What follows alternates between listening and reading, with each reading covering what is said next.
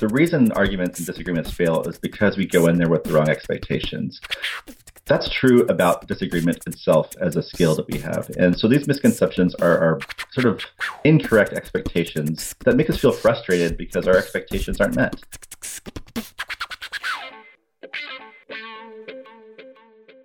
This is the Happen to Your Career podcast with Scott Anthony Barlow. We help you stop doing work that doesn't fit you, figure out what does, and make it happen. We help you define the work that's unapologetically you and then go get it. If you're ready to make a change, keep listening. Here's Scott. Here's Scott. Here's Scott.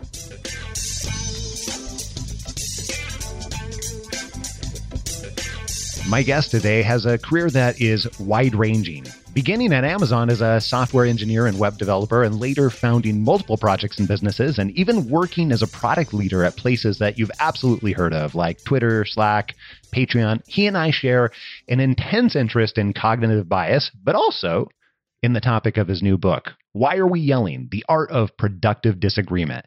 Welcome to Happen to Your Career, Buster Benson. Thank you for having me. I'm excited to be here. Absolutely. I'm excited to have you on too. This is something that I don't get to talk a lot about this idea of productive disagreement. So we're going to dive into that today. But I'm really curious how did you come to be very interested in this idea of productive disagreement in the first place? How did that happen? Yeah, it was a confluence of things, but it all came to an apex, I suppose, when, you know, I've always prided myself on being a civil arguer. I've always been able to keep my cool. I've worked for 20 years facilitating hard conversations between different kinds of people, engineering, design, leadership, you know, customers, clients. But I found out just how bad I was at it after coming out of the 2016 election and realizing that even having a conversation with my people I've known for my whole life has become dysfunctional and become really full of obstacles that I was not aware of. So I became fascinated with this idea what am i missing? What is going on here that has broken down our ability to communicate with one another across differences? And i decided to really double down on that and really find the answers and bring it to a practical level. Because i know i'm not a politician i'm not a salesperson i'm not a courtroom judge. I'm just a person that has a lot of meetings and you know eat with friends and family and i just want to experience life and conversations in it a little bit more pleasantly one of the things that as I dove into your book, I found my head nodding along quite a bit, partially because I had experienced many of these in a variety of different ways, but also I see them all the time. You talk early on about some of the misconceptions of disagreement. And mm-hmm. I was wondering if you could outline those because sure I think they're so useful as a baseline to be able to to start with because there are so many misconceptions. It's it's almost borderline ridiculous. But when you start to understand these, you realize why why there's so many bad disagreements yeah. or bad arguments yeah. about out there. Yeah, it's sort of meta in a sense because the reason arguments and disagreements fail is because we go in there with the wrong expectations. That's true about disagreement itself as a skill that we have. And so these misconceptions are sort of incorrect expectations that make us feel frustrated because our expectations aren't met. So the three are arguments aren't bad. You know, I, I think of them as either productive or unproductive. And so really the goal is to make them from unproductive to productive and to actually have them in the first place. The second one is it's not easy to change people's minds. So we often tend to expect to be able to do that. And when it doesn't happen, we get frustrated and we think, what are we doing wrong? Like, why is that person so stubborn?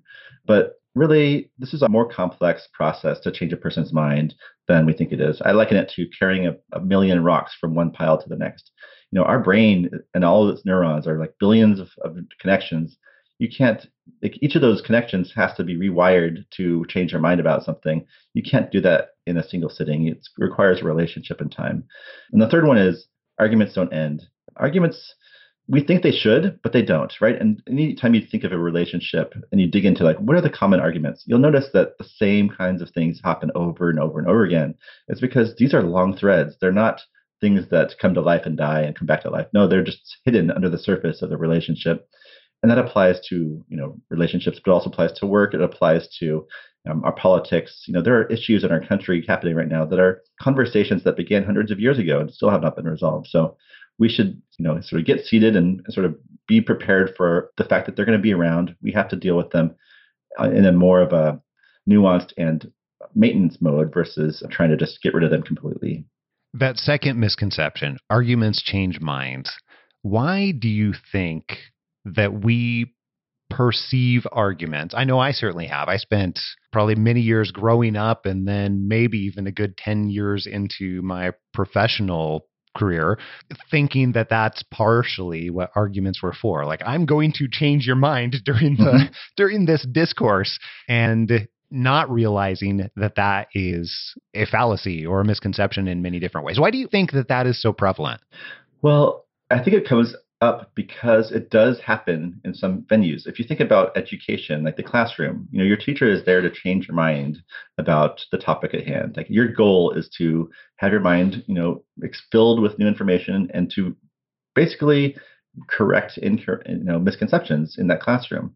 Um, and so in environments where there the agenda is education and you're willingly there and you trust the authority, you can change minds. And you know you know, mentorship is has a you know it, it works, but that is just a small subset of the total number of arguments, the kinds of contexts and communities that we're in, and we need to be okay with the fact that that's not the case in other contexts. Like most of the time, you're not in a classroom listening to a teacher, and you're not willing to just basically change your mind about whatever is said.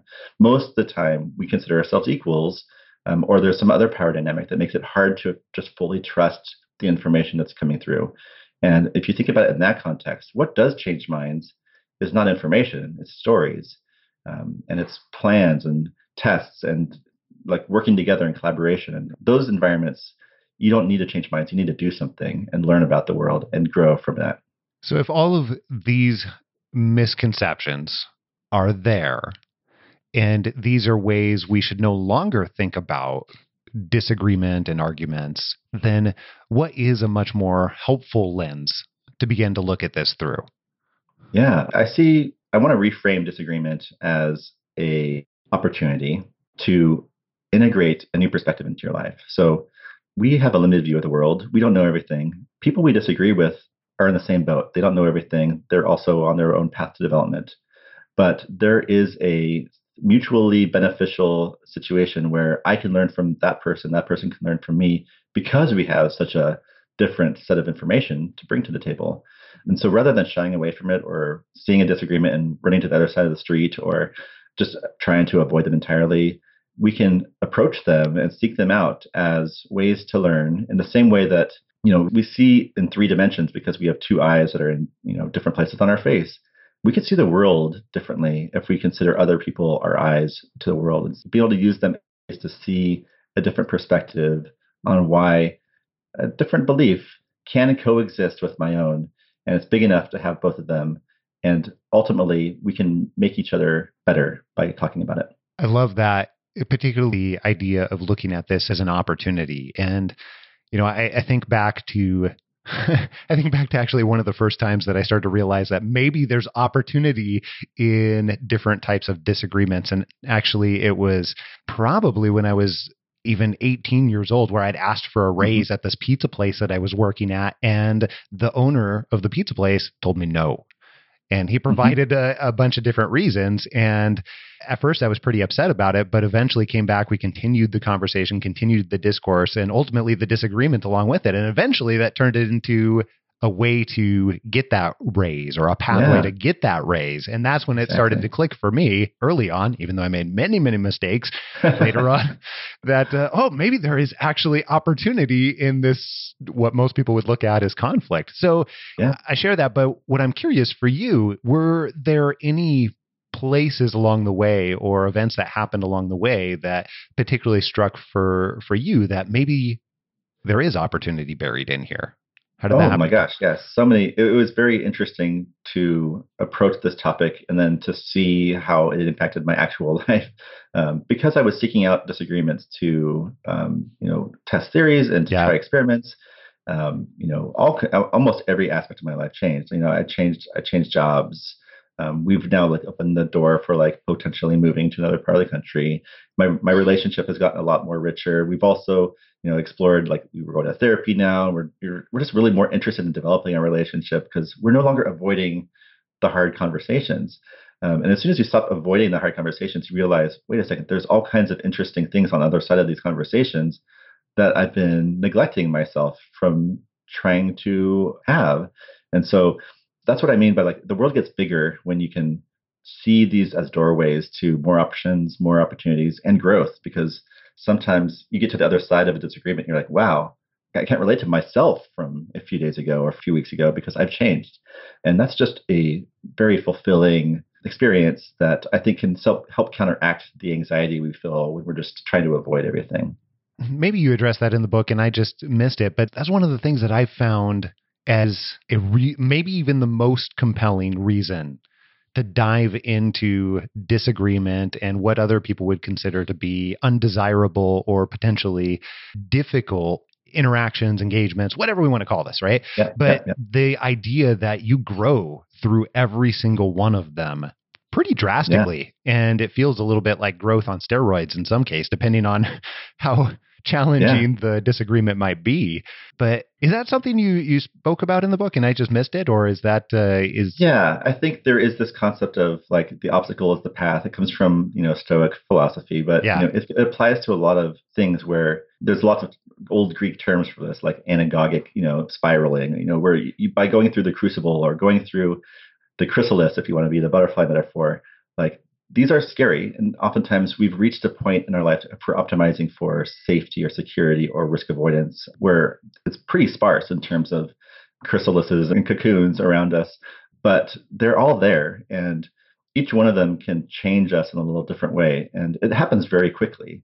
As soon as you say, like, okay, well, this person who I've completely written off, I'm going to go have coffee with them and just ask them all these questions and see what happens. And suddenly, like, oh, wow, I feel like why did i wait so long to, to have that conversation? And suddenly that's how a lot of places in your life will feel um, because you get something out of it. We, we think that there's the only justifying um, sort of response to an argument is to be right. And that that's actually a pretty cold and lonely feeling even though it's you know like sort of righteous in its own way. But feeling more connected to people feeling like you've grown feeling like you see the world in more dimensions all of those things actually build up the most meaningful parts of our lives and that's a really interesting point, too. And I don't know that I've thought about it in that exact way, but even though there is something compelling, and I would actually say, as a religious arguer, brought up as an arguer in one way or another, not necessarily always productive, but certainly falling into willing to have an argument mm-hmm. type category, there's something that feels good about being right. However, it is disconnecting in a lot of different ways to your point and a mm-hmm. much more connected and ultimately growth ridden path is is not that so i appreciate you pointing that out Do, yeah yeah I mean, there's all these you know at the end of a movie when the villain is like i finally con- conquered the world you're like oh my gosh now he's going to be sad. what is he going to do with all that? You know, and as a parent, I feel it sometimes too. Like I, I know the right thing for my kids, and then I'm like, okay, you have to do this, and then I get my way, and you know, I just feel like oh, bummed out afterwards.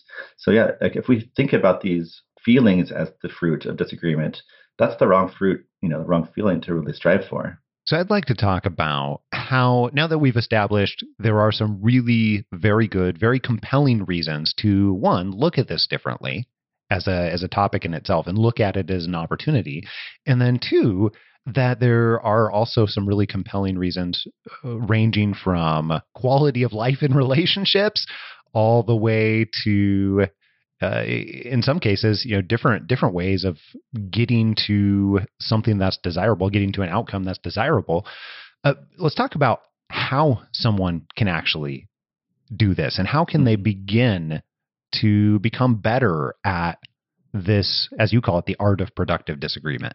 And it's interesting because there are no PhDs in disagreement out there. There's no products that are designed around this. And I think that's because the tricks are so simple that you could never make money off of them. but so, for example, writing in your journal or a piece of paper or reflecting on disagreements after the fact, once you have sort of like your blood pressure has gone back down, um, your heart rate's back down, and think about like what was the moment where I felt anxious about this and what could I have said, you know, that was more proactive about that belief or that value that I have than the reaction that I had. So because we have to build up muscle memory around our beliefs and associate them with the threat. So if you could say like I felt threatened by, you know, this person who challenged me about this thing that I care about, and I just lashed out at them until you know, I brought in another issue that I felt like I could win.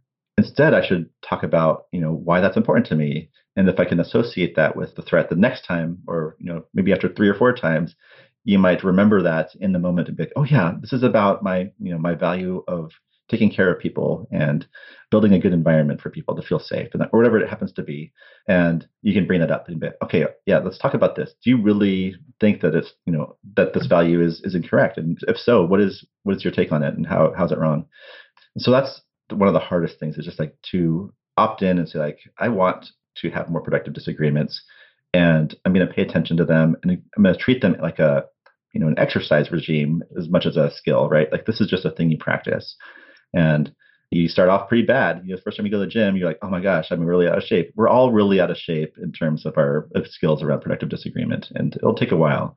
Might be a little sore for a while. But that's the first step. Second step, I mean, there's a bunch of steps, but another one I'll mention is to just come up with a few good questions to ask when you're feeling sort of flooded and unable to, you don't know what to do. The be- rather than shutting down or flipping a table, you should ask a question and the best questions are the ones that are really open and so they don't they don't have to be particularly about the topic but just be like tell me more about where this is coming from. Tell me more where how did you form this belief? What does it mean to you? Who do you admire that has this? And use that to give them a chance to talk a bit more about the background of their belief instead of just the talking points and the the zingers and give you a chance to catch yourself and be more prepared for the next step. Because being surprised by a confrontation is really distracting and we tend to just immediately flip into battle mode and that's just part of our biology and so it'll take some time. What are some of the questions that you use personally? I really like any question that's a variant of what am i missing? So some examples are like what do people like me tend to misunderstand about you? Because then that person gets to you know reveal a little bit what they what they think you think and also fill in the gaps. So it's double duty. I really like, you know, how is this useful? Uh, because beliefs are there as tools. Oftentimes, like I believe that this is an important policy because I believe that by having this policy, this thing in the world will happen and it will be more like this. Oftentimes, the thing that it will happen afterwards is easier to relate to than the policy. You can both be against homicides and violence and have different, you know, on opposite sides of the gun control, you know, debate, for example, or the immigration debate. You can both care about the value of human life and be on the opposite sides of the abortion debate. So finding out what the ideal states are that you can relate to are good questions and move aside the talking points and the easy repeatable things that have been sort of circulating in the debate for a long time what is you know when you when you think or when you talk about the first step where you were saying you know, make sure that uh, after you've settled down, you come back and you are evaluating you know, what caused you to have anxiety or mm-hmm. at what point did you essentially start shifting into as you called it battle mode and reflecting on that i'm curious if uh, you could share a time where you have done that or experienced that personally where you needed to and it was helpful to use that yeah. So this is an example I use um, in the book, but I will repeat it, which is like there was a time when my son had a day off the school that we didn't know about, and my wife was like, "Hey, can you um, stay home for the first half of the day and cover for that?" Because I I'd already had plans to do something, and that was the moment. From my perspective, the anxiety was like, "Oh crap, I can't get my work done." There's this thing I was looking forward to doing, and so in order to resolve that anxiety, from my perspective, you know, I valued my time alone to work. Um, and so I, I, said, what if we just let him stay home? He's eight years old. You know, he's sort of old. He's old enough. He can call us if he needs to, because that resolved my anxiety about us both being able to get our things done.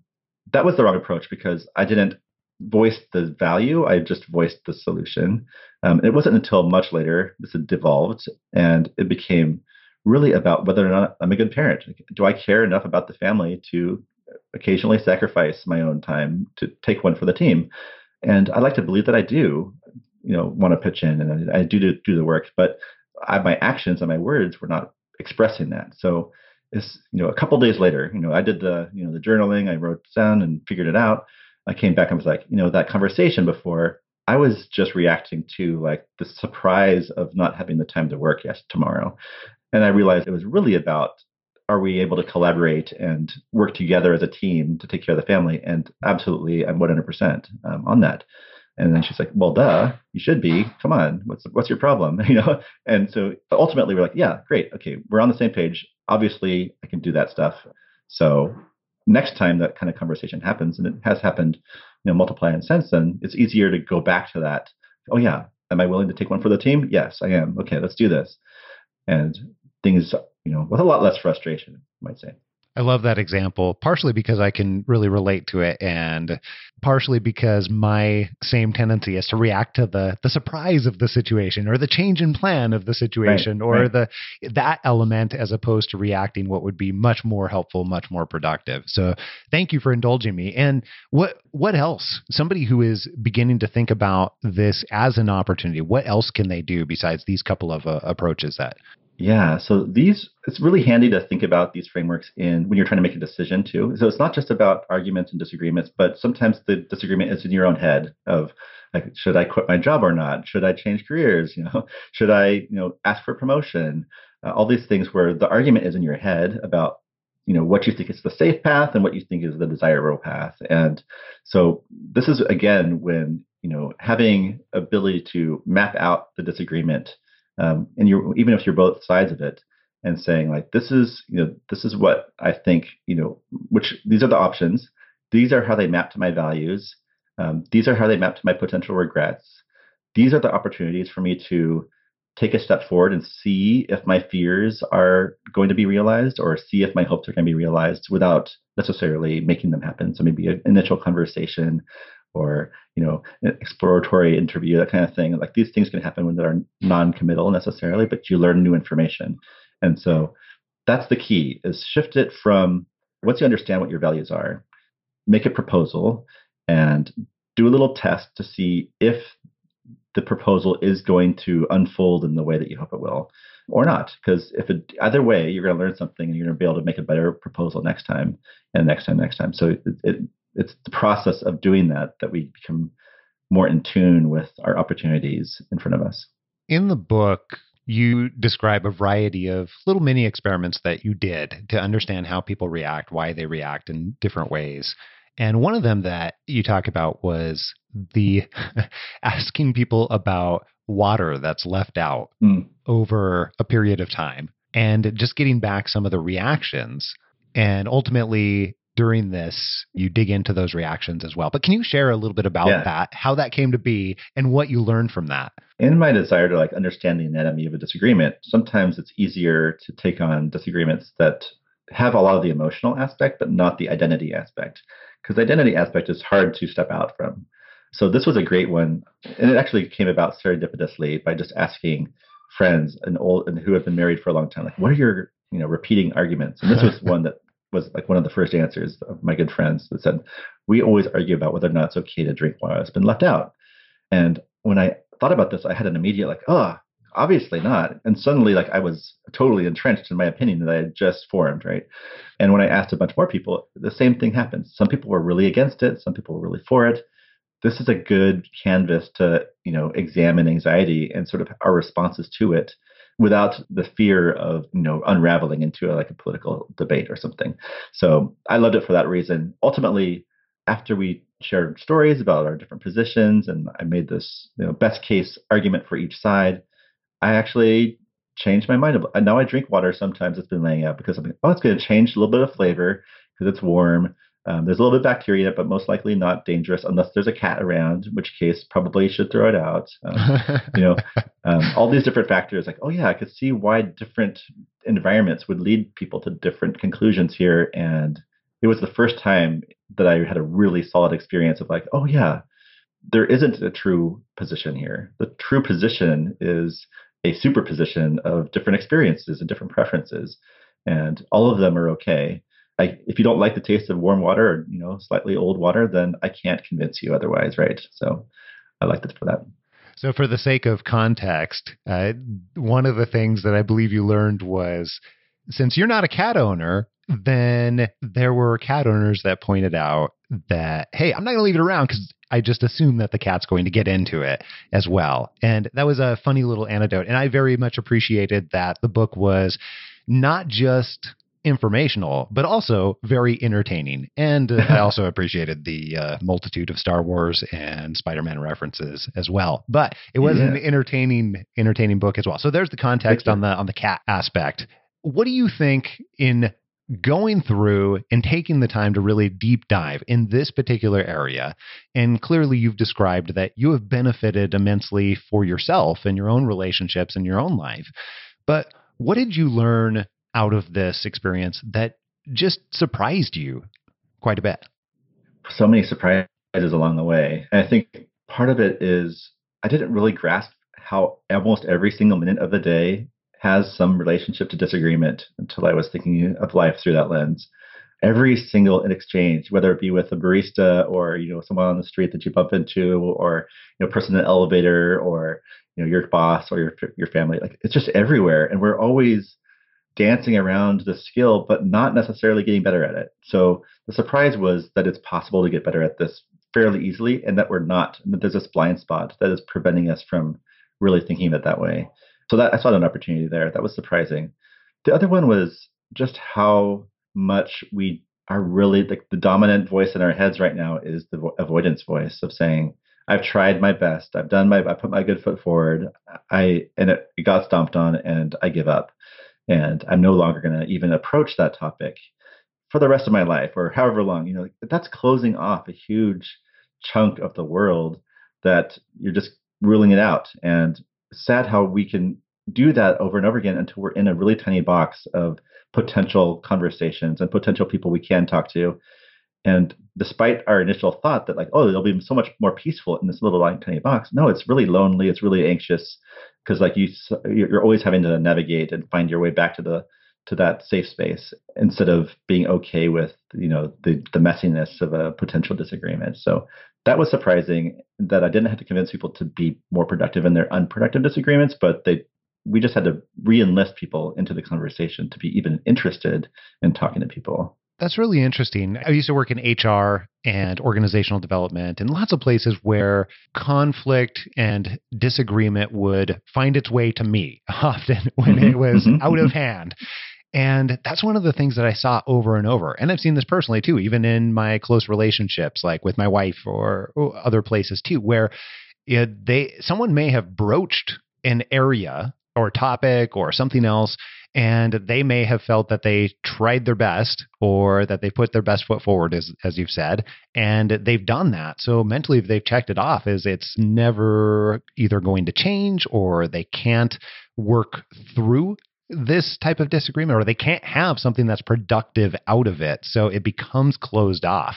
Mm-hmm. and what's really interesting what i found really interesting is that once you are able to and willing to push past that there's just so much opportunity that's on the other side uh, to impact the i'd call it the quality of life I don't, I don't know what you would call it but that that's just fascinating to me that works for me. And I think like what your anecdote from early on about, you know, asking for the job, we take no as like a final answer oftentimes. And if we treat each other's opinions as a conversation rather than as a command, I think that kind of response will be apparent everywhere. Uh, there's so many other places in our lives that that we've preemptively said, "Oh, that's a door. I can't go through that." When actually, you could just push the door; and it'll open right up but we were like the elephant that's being held by a rope, right? Because we pulled on it once and it was a chain. Now it's like a little tiny little rope, and it, it can never hold us, but we believe that it does, and by believing that, it actually does. It's self fulfilling.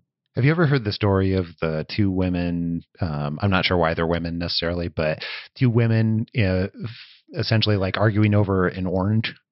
Uh, no, I haven't. So this is one that commonly gets used in like beginning negotiation and negotiations training. And the the short version of the story is there's two women. They both need the orange. Eh, one needs the orange because she needs the the peel for mm essentially baking. The other needs it, the orange, because it wants to make the fruit into juice. However, mm-hmm. they end up splitting the orange in half because right. neither one takes the time or effort to continue to engage in the conversation and continue to push past that really hard part and they become closed off and just assume that the answer is no. So the obvious solution, if they're both going to be happy, is to split the orange in half. When if they would have pushed past that, they would have realized that there's a really, really wonderful solution underneath the surface. Yes, it, yes. It seems yeah, like that's really relevant to what you're talking about. Exactly. That illustrates the same idea of things are invisible to us until we communicate. It's impossible to know what the other person wants until you really are able to ask them and listen to the answer. And if that's not part of our toolbox and we haven't learned you know how to do that or we don't feel comfortable doing it, then it might as well be the fact true that they just want half the orange. And but in fact the world is a lot more rich than that. And we can there's always pieces and parts that, you know, aren't as threatening to us and can be offered to others in a mutually beneficial way if we just but we that skill of communication is key right is is asking the right question and listening to it what it my my final question that I really wanted to ask you, Buster, is for someone who is in the situation where they they know they okay they're bought in they realize that there's a different quality of life underneath the surface here they recognize that this is an area I want to become better at what advice would you give that person to take small steps and allow something that can be very uncomfortable for them to move that more into their comfort zone Yes, I think the first step is to start small. Don't overestimate our skill levels here. It's okay to be a beginner.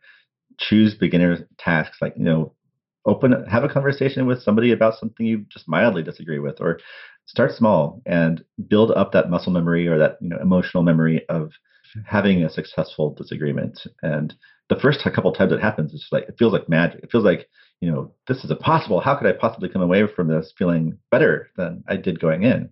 Because we've gotten in the habit of, of thinking it's always going to be painful, and that can be self fulfilling. But switching it to an enjoyable interaction is the first key step. And so that means starting at your somewhere that's going to be easy. There's oh, and since arguments don't end, you can always come back to ones you've had in the past that didn't go well, um, and you can do that over and over again until you get better at them. Like you can sort of see it as a video game in a sense if you're if you use that metaphor or you could see it as going to the gym like every once in a while you get to level up the weights. You get to or you get to the next level or you get to go on a longer run and you can build the challenge as you go. But the key is to think of it as a long-term skill that you develop that you're not you weren't born with and no one taught you so it's okay to start where you are. And you know that's the that's the beginning and that's where i would recommend people start. I so appreciate that and really appreciate you making the time and taking the time and, and sharing what you've learned about this topic, both through writing the book and over the years. This has been a ton of fun. Thank you. Thank you. Yeah, it's a pleasure. Thanks for having me.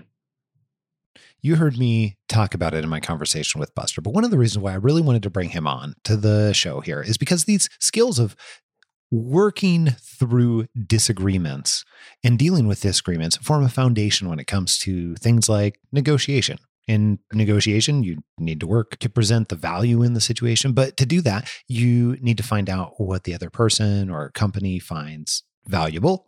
And like in the example of, you know, the women with the orange, that uh, the story that I was telling him at the end of our episode, uh, neither one took the time and effort to find out what the other really needed. And as a result, neither got what they wanted. If they would have just taken a little time, they would have discovered that each one could have had exactly what they needed and not settled, right? Okay, well, we want to help with you not settling too, negotiating or otherwise. And one of the very best ways that we do that is through our Career Change Bootcamp program. And guess what? We've just made some pretty massive upgrades to the program overall. And we're going to be opening it up at the beginning of January. If you want to be the first to know when Career Change Bootcamp 3.0 is available, just send me an email, scott at happentoyourcareer.com, and put conversation in the subject line. And this will give you the first chance to get into the program before it fills up because we'll connect you with our team to be able to have a conversation, understand what you need, and figure out if Career Change Bootcamp 3.0 is truly a fit for you. Now, next week, guess what? We're going to be doing a little bit of a different episode next week because we have had this company for seven years now. And I have been doing this full time for the last four years now.